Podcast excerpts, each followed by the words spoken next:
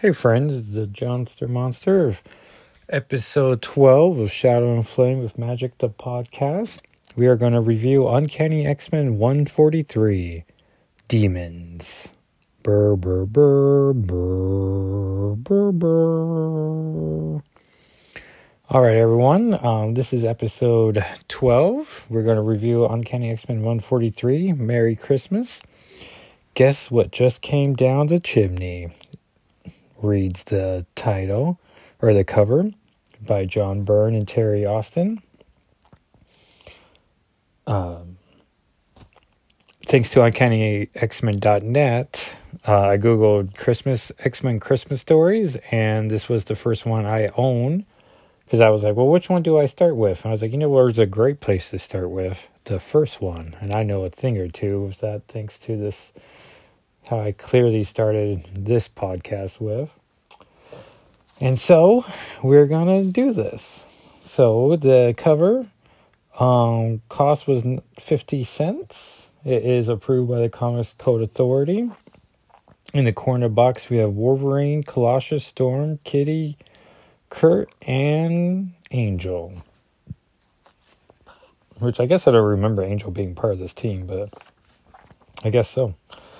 Uncanny X Men 143, March 1981.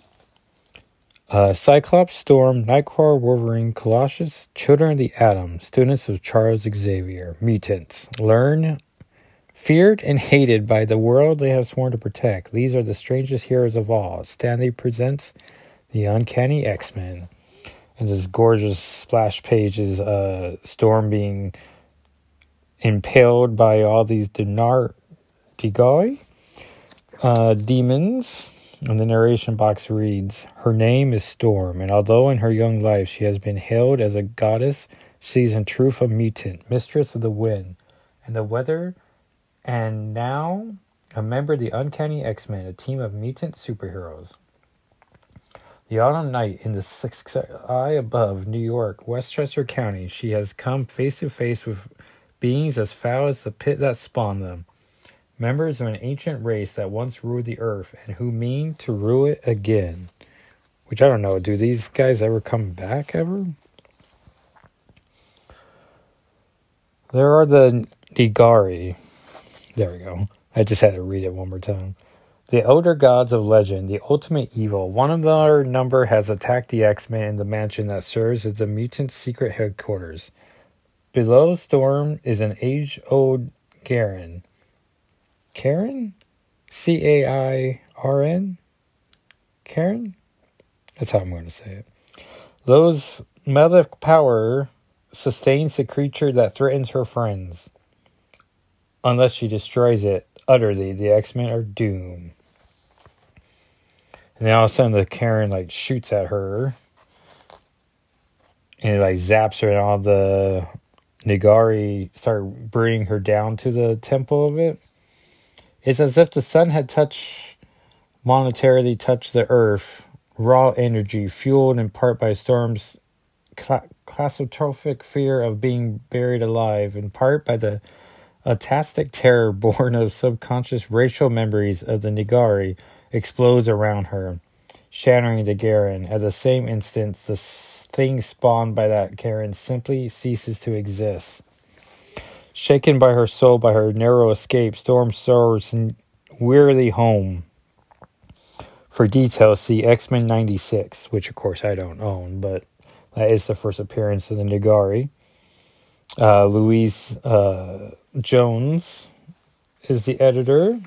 One day will be Louise Simonson. As Professor Xavier, the X Men's founder and mentor, telepathically assures her that the battle is over, the victory won. Months pass, and nature begins to heal the terrible wounds inflicted by that brief, fierce combat. The X Men move on to new challenges, new foes. They know triumph and tragedy. And in their time, the Battle of N'Garai, one of their first of the new X Men fought, is forgotten. Forgotten it may be by the X Men, but it is far from over. Professor Xavier believed that destroying the Garen would forever seal this gateway between the N'Garai dimension and Earth. He was wrong. And there's amazing panel layout on the bottom of this um, two page sequence where like you see like storm fly away. It's clearly uh, transitioning to winter. Then we get a panel winter. Then it's spring with birds out, and then fall leaves, and now we're back to winter again. And then we catch up with a couple, um, Douglas and Sue. I like to think that maybe Claremont's experimenting with the word Doug and like really liking the way it's in print. And he's like, maybe I'll keep this name perhaps. And they're up on, um, just on a hilltop, just enjoying the winter when all of a sudden, for Douglas Moore, death is virtually instantaneous as the N'Garai just grabs him and strangle chokes him to death in front of a. Now this panel is amazing too, where uh, he just the N'Garai just dismisses Douglas and lifts Sue up in the air in front of a uh, blood moon.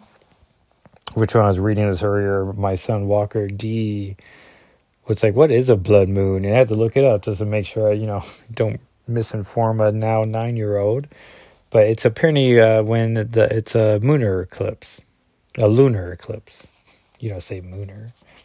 His wife has time for a choke cry that is ended as quickly as abruptly as her life. And when the killing is done, the N'Garai feeds on both body and soul. These victims are but the first of many.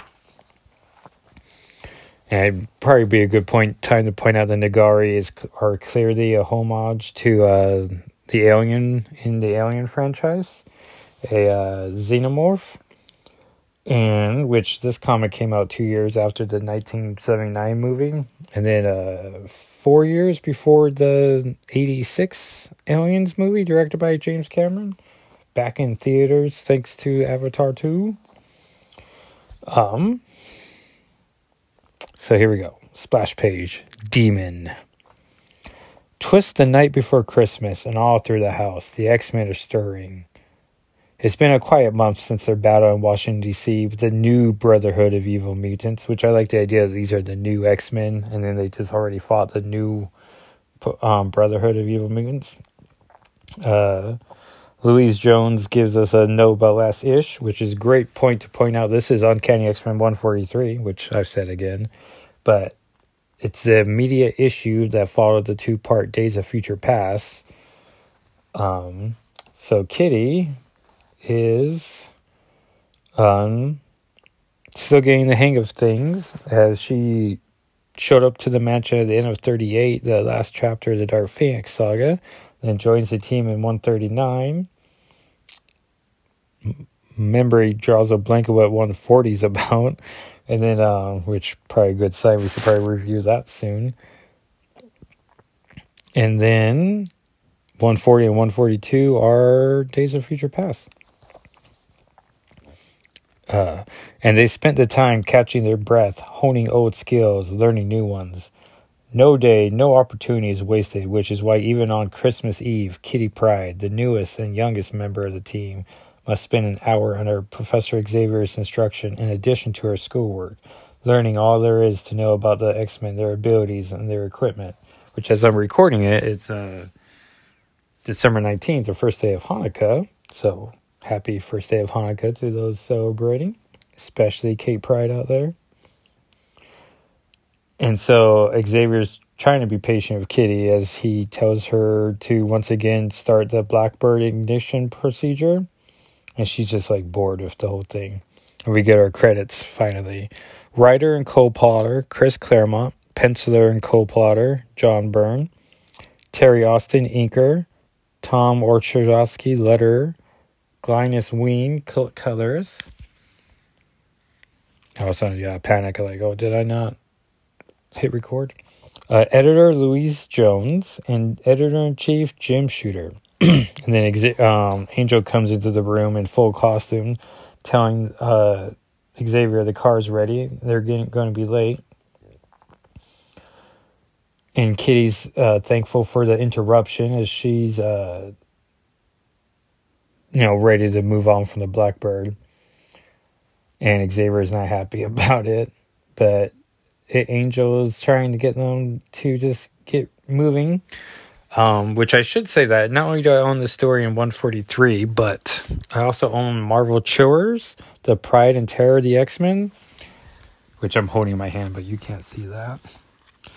And it has a cool amalgam trading card ad in the back, arriving February 28, 1996.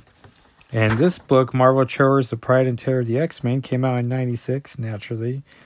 And it was written by Ralph Macchio, the, the Marvel writer, naturally. And I was filming through it, and I want to say there's like 15 chapters, and there's a part of me that wants to read this at some point. It's 15 chapters, 88 pages. And I'm like, well, what if I read like 22 pages an episode and be done for like four episodes? And I was like, well, I should do that for Halloween, like in October. But then I'm like, well, this is a Christmas story, though. Well, I guess it's more of a Nightmare Before Christmas story, but um, I know it's an idea that's rattling in my head now. Um, soon in the mansion's foyer, fancy, uh, Wolverine, uh, I should say Logan, in a nice brown uh, suit, is uh, welcoming Mariko Yashida to the Xavier mansion. And she's uh, pleased to meet Xavier. And they're going out on a date. And in this here, this is 143. And then one, this here, 168 is the jerk. And then you got the Morlocks. So I think Uncanny 173, literally 30 issues from now, Wolverine's going to try to marry this broad to disastrous effects. And then out of nowhere, Court, ugh, Court, Kurt bamfs in, and he has a mistletoe over um, her head.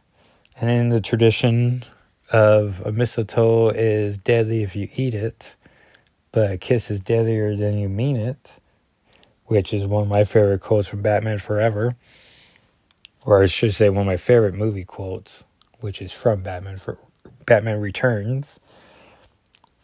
Um, which I tried to get Walker to watch recently, and he was not having it. Which I was like, "Come on, man!" Like I think he got to the part where Selina Kyle falls, you know, off the building, and then like loses her mind rightfully and then he, like, he was just done. And I was like, well, you want to watch Iron Man 3? Like, let's watch a superhero Christmas movie. And I had wasted the opportunity with Batman Returns. So I want to watch that at one point soon. Um, and so Mariko is taken by surprise, and then Wolverine is taken extremely by surprise. Retractable adamantium claws flash from the backs of Wolverine's hands, and only Nightcrawler's ability to teleport saves him from some nasty wounds. Instantly reacting with a speed that belies his massive form, Peter Rasputin shifts to the armored form of Colossus and essentially gives him like a backwards uh, bear hug. And Xavier shoots him with, uh, or he shoots uh, Logan with a telepathic calming sense. As abruptly as Wolverine's sudden berserker rage begins, it ends, and Logan's just trying to quell his uh, killer instincts. And he just takes uh, Mariko by the hand and just, you know, embarrassed. His fragile male ego has been very shaken. And then Kitty, recognizing how tense everything is, has decided to lift her own mistletoe above Peter's head and of course, mistletoes deadly if you eat them, but a kiss is deadlier if you mean it. And she calls, says, "Merry Christmas, sexy," and then Peter just like blushes deeply, and um, Kurt makes a joke about it. Colossus is embarrassed about the whole thing. Storm says the car's wait waiting for them, and they just leave. Which seems messed up that they're going on a uh, night out without Kitty, and she's being punished for not learning the Blackbird uh, instructions. But it's going to be a cute reveal for why she really couldn't come. Um, Angel is going to fly behind the car. Uh, his lady Sandy Southern and he have a long overdue date, and that he will see, and you probably won't see him until Easter which reminds me about the Fun Cerebro episode I just listened to. That's uh, like four hours long. That's all about Sandy Southern, and uh, they were just doing um, Connor. Connor, uh, the host of Cerebro, was, and as Sarah was, just doing like an old school, like 50s New York accent the whole time. And I'm pretty sure my mental monologue was also done in that accent during that course of listening to that episode for like a week. And, um, anyway, so now I have fond memories of Candy Southern. And um, so Kitty's back in the mansion. She's realizing, uh, you know, she's all alone on the mansion on Christmas Eve. So she tries to call her parents, but no one answers. And then as soon as she hangs up, the phone rings. And so she's like, Mom and Dad. But it turns out it's Scott, Scotty S.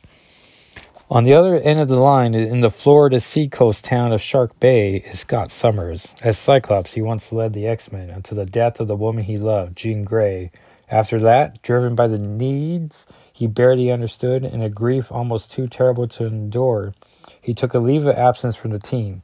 In issue 138, thank you, Louise, he's been on the road ever since. And so uh, they talk pleasantly. Then he hangs up. He thinks to himself about um, how lonely he had for Christmases in the orphanage. Little does he know that the caretaker for the orphanage, if that's what you call it. Probably, I don't know, do you call them headmistresses and um, headmasters? But, you know, the orphanage where Mr. Sinister first took notice of Scotty S., which apparently we're calling him. Then Scott, um, because it's 1981, is extremely sexist and asks this uh, person, this crewmate, if he's looking for Lee Forrester, captain the Arcadia. I was told he was hiring crew. And then all of a sudden, the man he was talking to turns out is a woman. And she says, I'm Lee Forrester. Alligat's to my relatives, as you heard, and you heard right. He's like, You're a girl? He, she's like, Care to try again, sport? And it's like, Come on, Scott. That's not very forward thinking. I don't know how you pronounce her, her name. A L E Y T Y S? I mean, there's a reason why people, I imagine it's elitist. Well, meanwhile, back in New York, and Kitty donned her training uniform and she's starting a danger room sequence on primary cycle um, gymnasium. Time cycle 60 minutes. She, trans- she can't concentrates, trying to be serious, but unable to repress a giggle of excitement as she phases through the floor of the control room, literally falling through the vast empty spaces between atoms, loads of her body sliding between loads of the metal and floats down to the floor of her danger room. She hasn't been in X Men very long. She's not used to her powers, nascent superpowers, and using them still gives her a thrill. Which is a great point to mention that, you know, once again, 143, as she joined in 139, so it's literally four issues. But two of those issues, she was taking a long nap in her future body in Days of Future Past, so she's only really had two adventures or two proper issues. Uh, awaiting her is enough equipment to stock a top rated spa. After a series of warm up exercises, Kitty goes to work. And she's just pushing herself and um, practicing. And she makes a reference to being a teenage female Arnold Schwarzenegger. And then she does like a handstand on, um, so she starts off on the horse and now moving on to the parallel bars and then like she twerks her leg a little too much and, and felt a twinge in her thigh. And all of a sudden she hears a possible intruder or an intruder alarm on possibly in zone four, which is Ororo's attic. So she runs upstairs. Um, she thinks herself that there's an intruder. She's supposed to call the police. But last year, uh, she called the police last September during a big windstorm, and the police showed up, and it was just a tree branch that had blown through the skylight. Which at first I, I'm pretty sure, like when I read 143 originally, I must have read it out of order, so I didn't even connect like moments in time. But I, I, I distinctly remember being like, "Well, she called the police when the X Men are at home," but no, she means literally in um, Deerfield, Chicago. She called the police and they came out. So she felt like a jerk there. So now she's just trying to, um, you know, handle things on her own. And you just tell how far away the danger room is from Ororo's attic. From like she's in the danger room. There's a great sequence where she's phasing up through the building. Then she has to phase up one more floor. Then she finally gets to Ororo's attic. She opens the door and sees all the like the windows are broken and all her plants are dying. Which also I don't know. There's a lot of references, or maybe well, not references, but uh, call forwards to what Paul Smith would do in his run also in like 140 or 173 ish. Whenever uh, Punk Storm has come back, and or not come back, but once Punk Storm is on the scene and she allows her plants to die. So that happens between now and these 30 issues. And she notices the plants are immediately dead and they're just turning to liquefied goop and then, not who, Kitty, what? And all of a sudden, she comes across the dim, the Digari, and it, uh, the demon lunges, eager to claim its new succulent prey. But Kitty's too fast for it, and she phases through the floor, hoping it will shield her from her unknown pursuer. She hopes in vain. And now she's just running. And, you know, from her point of view, she doesn't even know what this thing is. And to its credit, nowhere in the comic does it make a reference to aliens. Well, no, no, I'm sorry, it does, but much later in the um in the book. But she uh is just constantly phasing through walls and she runs, but wherever she goes, the demon follows hot on her heels, and you just see like this great sequence where like they start off in a bedroom and then he crashes through and it just works um, horizontally and reading it right to left. So then there's like a room with like a mirror and a dresser, and then you can see Kitty's face through the one wall, but the Digari's about to go through the next one, and she's in near another ba- uh, bedroom. And then she's going to outsmart it by going up some stairs, and then she's going to phase immediately down the stairs and into um, a storage room. And then she's slowly inching her way to the um, a phone to call Xavier's uh, Rolls Royce um, mobile phone, and she's thinking to herself like, "Well, if this was a horror movie, as soon as I reach for the phone, the monster would come out." And but she's like, "Well, it's a monster. It's not going to have that much thought." And then, lo and behold, as soon as she picks up the phone. The demon times his attack perfectly, smashing through the door behind her before Sprite can move, much less escape. The claws rip through her. She screams, but does not die. And then she realizes that she is in extreme danger. Like, she's not just keeping ahead of it, she needs to stay completely away from it. Like, her arm is, her right arm is now numb, frozen, useless. And so now, so, you know, her leg, her thigh is a little sore. Now her right arm's numb. We have a double page ad for Mile High Comics. Um, you can buy issues six and seven of Uncanny for $25. Issue 129 is $5, which only came out five months earlier. So, like, clearly 50 cents, and now it's worth 10 times that. Um, 100 times that? We're not going to do math on the mic. Turtle Soup taught us that. But it's just amazing. Like, and, you know, even issue 141 is already at 75 cents. So it, it's immediately growing in um, value. Like, they're just printing classics.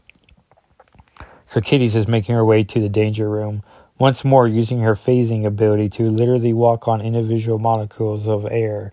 Kitty ascends from the floor to the control booth. And she's worried that um, the room can't kill the demon because of the safety protocols, but maybe she threw enough at it. Uh, it'd be enough to like harm it or slow it or just stop it. But it's taking her much longer to program the danger room with just one good hand. And right when she's ready to um, press start, Kitty dives backward, phasing through the face of the booth. The demon charges after her, shattering the armored, supposedly unbreakable glass with terrifying ease, leaving the shattered savage computers short circuiting in its wake. As Kitty lands, she feels the room come to life around her. The demon comes in for the kill, believing it has her cornered. And then in the N'Garai's turn to to yell in surprise and pain as the trap so carefully laid by Kitty is sprung. And like all of a sudden, like 50 like metal rods come chasing, like burrowing at it. And although staggered by the multiple assaults, the demon is far from beaten. And so it recognizes like dangers are coming from the floor, so it rips up the flooring, which then Kitty immediately thinks like, well, now that you ripped up the room, the system the systems are out of control, and all the safety interlocks are canceled, and all of a sudden you see Kitty running away, and the flames are hitting the N'Garai, and it just, well, it's a flame, so she doesn't know what it is. Like, is it dead? Is it hurt? Like, how bad is it? And she was also expecting not to be witnessing this uh, terror. Like she was going to set the room ablaze and then face through it. And then as she left, the N'Garai was going to be, you know, battered by the room. But instead, she's having to face through everything. And then she hits a force field wall, which is a random energy pattern. So she couldn't tell where it was. And she could face through it, but she doesn't have the time. So she like does a splits and like dodges as the N'Garai runs into the wall and like bounces back, and now it's ripping up the floor again. And uh, the monster's clearly getting mad, and she is getting tired. And she just needs a couple minutes of rest, and her adrenaline's already spiked, and now it's coming down. So she's just exhausted, and you just see uh, N'Garai just, I don't know, just drawn horribly terrifying. So she phases through a wall. She um phases down immediately until she's in the hangar on her way to the uh, Blackbird. And this is where she gets the reference of um, they use them. To, wait, in the danger room, it almost caught me, but fire forced it away. It's vulnerable to intense heat. Too bad I don't have some kind king size flamethrowers handy. They used to fight them. They used them to fight the monster in that movie. It didn't work though. But I remember what did. Oh boy, I just hope it works it for me as well. And that's the reference we get to the first Alien movie. Um, the underground hangar complex is a mile from the mansion, connected by a high speed subway. The monocar can make it in less than a minute. But though it doesn't seem like much, a minute can sometimes be a very long time. Kitty hasn't even gotten halfway before the demon derails her monocar. She finishes the journey on foot, 900 meters in three minutes which is one meter is 3.3 feet. So it's like 12. Oh no, I guess it wouldn't be 1200 meters. It'd be 9 times 3 is 227. So it'd be like 27,000 meters in three minutes. Yeah, this way Eric Crosby tells us not to do math on the mic. Uh, ignoring the white hot poker is stabbing through her chest with every gasping breath. Eric of Turtle Soup, I should say. Um, because you're probably listening like, who's Eric Crosby? Oh no, you're probably listening and be like, heck yeah, deep diving daddies, daddies. Ignoring the white hot poker stabbing through her chest with every gasping breath and the blinding shards of pain from her left knee that reduce her to a hobble by the time she reaches the hangar. There, in the launch bay, on the elevator that lifts it to the surface from takeoff, sits the X-Men's modified SR-71 Blackbird probably the most powerful aircraft on Earth, is capable of circling the globe without refueling or soaring to the edge of space, of flying at hypersonic speeds over five times the speed of sound. Like, we get it. We need to buy a Blackbird. Thank you. Let's go on Amazon, type in SR71, or even better yet, drink a, a thousand Pepsis and send in for the code. And so then Kitty's just trying to write her best to catch her breath, remember all the sequences. Because remember, the issue starts with her barely memorizing it. There's an ad here for um, Dazzler by Tom DeFalco, John Romita Jr., Alfredo Alcala. Alcala. Dazzler number one on sale now at comic shops and other outlets. With friends like these, she's bound to have enemies. Um, which I own a couple issues of the Dazzler comic master switch. Oh, yeah. So she's turning on the uh, switches and she's like, think, think, it's coming. What do I do? Everything be all right.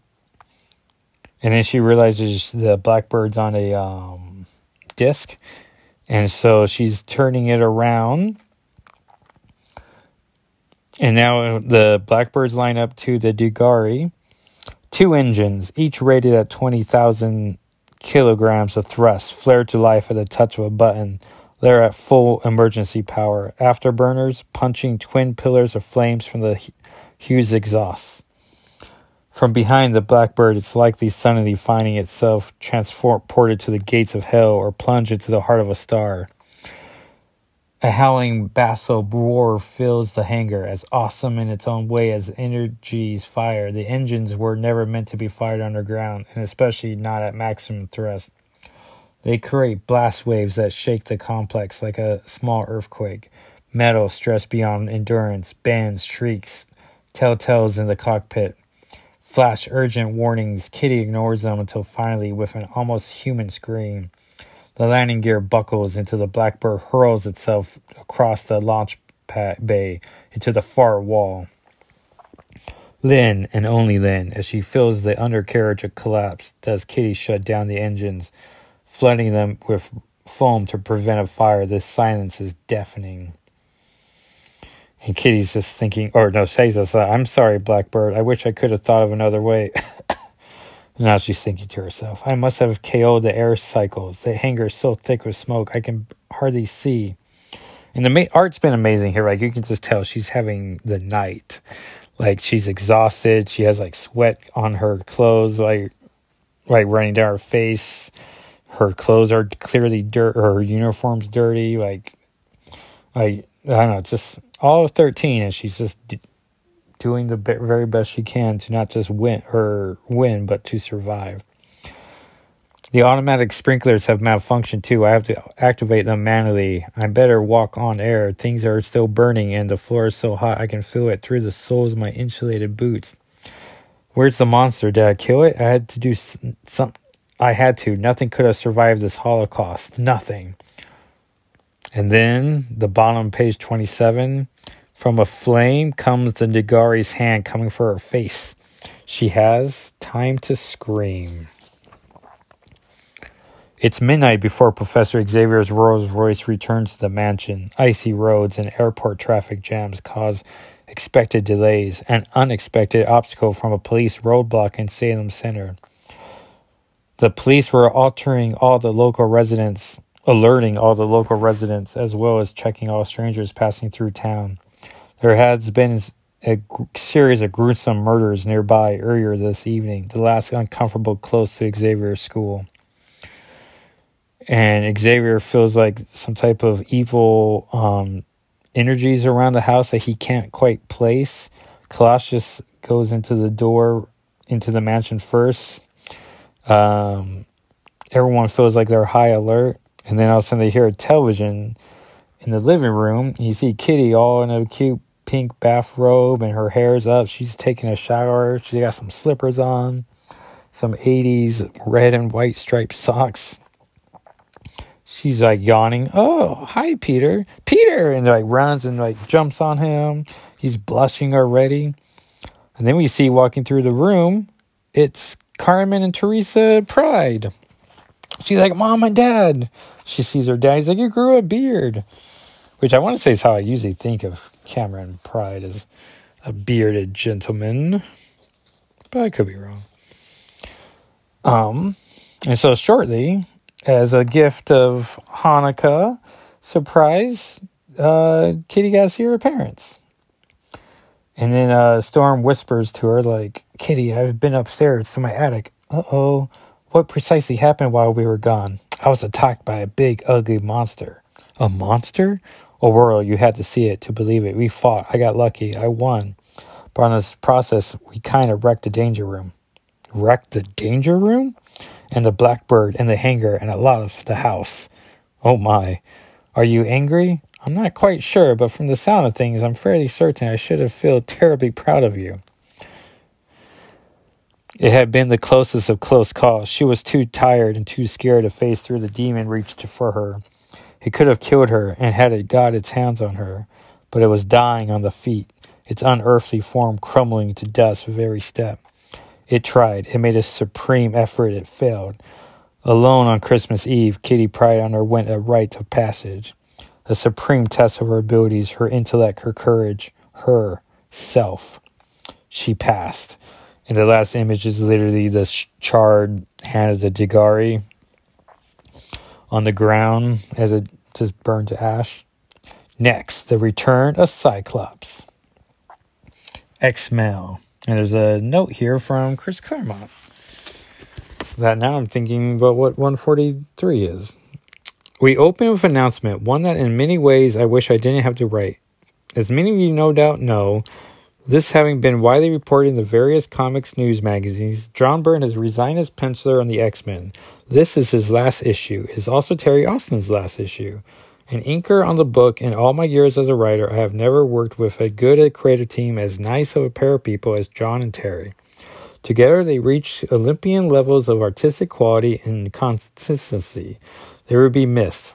That's the sad news. And for the good news, after next issue's superlative interim art job by Brent Anderson, one of the finest young pencilers working in comics today, the penciling reins will be returned to the man who co-created the new X-Men in the first place, Dave Cockrum. His initial issue is already finished, and believe me, it's a knockout. Nothing lasts forever. Any change, no matter how beneficial it may turn out to be, is wrenching.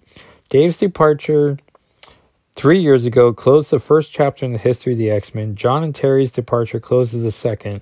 I wish them well, and I really look forward to what the next three years will bring. Your response to this book has been very phenomenal. I and Dave intend to keep it that way. Chris Claremont. And all of a sudden, that's where I realized, like, oh yeah, 143. John Byrne, Terry Austin in on a legendary issue. Like this is Kitty Pryde's rite of passage.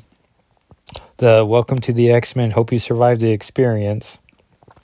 Experience, and Kitty um, passes. And I want to say the next issue they're rebuilding the mansion, but um, it's something like all future X Men members will have to do. I know when Rogue joins the team, the cover literally states, I hope you survive the experience. And I'm pretty sure Jubilee had one too, and maybe Pixie as well. Wait, whoever the next introductory character is has a rite of passage they gotta do. Um, people with writer um, letters was Dr. Philip S. Scott from Washington, D.C. Um, oh, hey, Kurt Busiek from 41 Oh, I was about to say his address, which I'm sure he doesn't live there. But Kurt Busiek, let's read this his letter. To the editor, I have complete collection of X-Men. My first issue was 37. Since then, I've been an avid fan of the book through the old and new teams, but 138 is my last issue. I quit. The change from the old X-Men to the new X-Men was fairly simple to adjust to because the book was still ex- ex- excellently scripted and drawn. But for the past two years, since 113, I've watched the book degenerate and watched the X Men become a per- perversion of what they once were. Watched you twitched and mangled characters you virtually created. I first decided to stop buying during the Hellfire Club storyline, but held on for sentimental reasons and a vague hope that things would get better. During the Dark Phoenix story, I began to scri- decide to quit, but upon hearing that the conclusion would be, decided to stick around till Cyclops left. And now I no longer justify buying the X Men, not even to help keep my collection complete. Each, each issue hurts too much.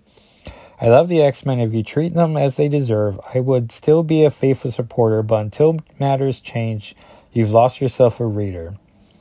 Kurt Busiek, who by f- far is my favorite Avengers writer.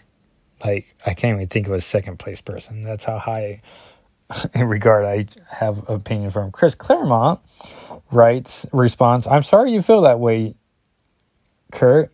Unfortunately, one person's dark age is another person's renaissance.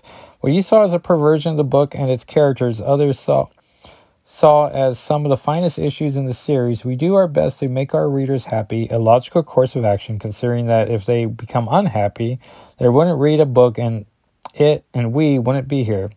But the way we do it is by trusting our instincts and abilities so long as we produce those books and comics, not something X Men, are creative humans, not programmable robots. That's the way it has to be, the better or worse, hopefully for better, Chris. Which now I want to tweet at Kurt Busiek and be like, "Did you quit reading when Scott left, or did you come back shortly thereafter?" Um, and the third letter is from Mark Yanko from Aliquippa, Pennsylvania. Next issue, a long awaited event, The Return of Cyclops. It's a story unlike anything that yet appeared in the X Men, wherein Scott Summers, with the help of a macabre, macabre man thing, takes a macabre. Ugh, man. I don't know if it's my bad eyesight or the inking bleeding, but let's just let's say it's my eyesight. Man thing takes a nightmare journey through his past that he never likely to forget, no matter how much the he might wish to or how hard he might try. His foe, despair, but spelled in a cool Marvel way. D apostrophe S P A Y R E. Someone got paid extra for that, I hope. The stakes is Immortal Soul. The title, Not Even Death. Chris Claremont. October, I don't know, it's 10 hyphen 60, but I don't know. Oh, oh, 80. October 80. It, it might be also because of the issues. It's blending a little. Um, so I don't know why I'm gonna try to do this, but the Mighty Marvel checklist, Marvel 2 and 173, the thing in Lost in Infinity. Oh man, I can't even read it. It's like starts with a B, perhaps. Um, so now I don't want to read any of the other ones. Amazing Spider-Man two fourteen, the Frightful Four are out for the heads of Spidey and the Submariner. X Men one forty three, Kitty fights alone against the demon of X Men HQ. Oh, Demon Invader. Spectacular 52, Captain America 255, Thor 305, Micronauts 27. Hey, 27 isn't the one Kitty Pri- or uh, Kurt shows up in? Uh, Ghost Rider 54, Savage She Hulk 14. Oh, yeah, and don't worry about John Byrne. Like, he, I think he goes straight to Fantastic Four with this, right? And then he goes to She Hulk and has a legendary career. So he, he leaves for grander things. Incredible Hulk 257, Avengers 205, Showdown with the Yellow Claw, Defenders 93, um, ROM 16, The Dire Wraiths of All Witch Raft, Man Thing 9, Fantastic Four 228, The Secret of Franklin Richards, Marvel Team Up 103, Spidey and Ant Man versus Taskmaster, Trainer Supervillains, Conan 120, Marvel Tales 125, Iron Man 144, Star Wars 45. Hey, Dazzler number one, her own mag at last. Run, don't walk to your local comic collector shop and get a hold of this, the Marvel event of the year.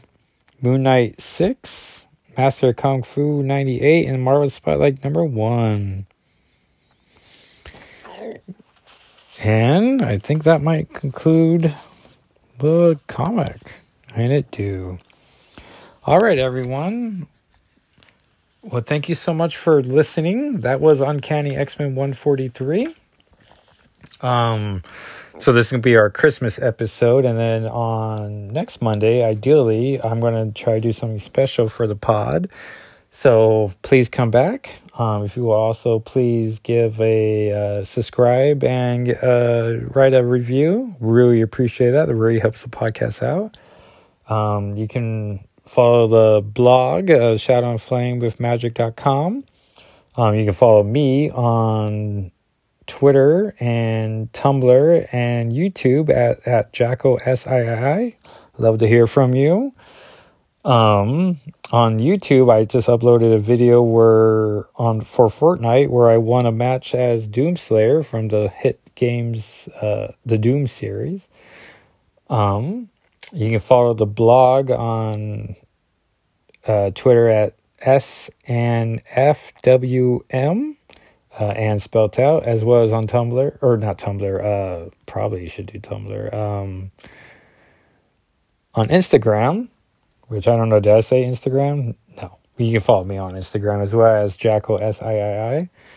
And um, thank you so much for listening and have a Merry Christmas and a Happy Hanukkah and um, Kwanzaa And now I'm leaving things out, now I regret trying to name holidays. But thank you so much, everyone, and we'll see you next time. All right, bye.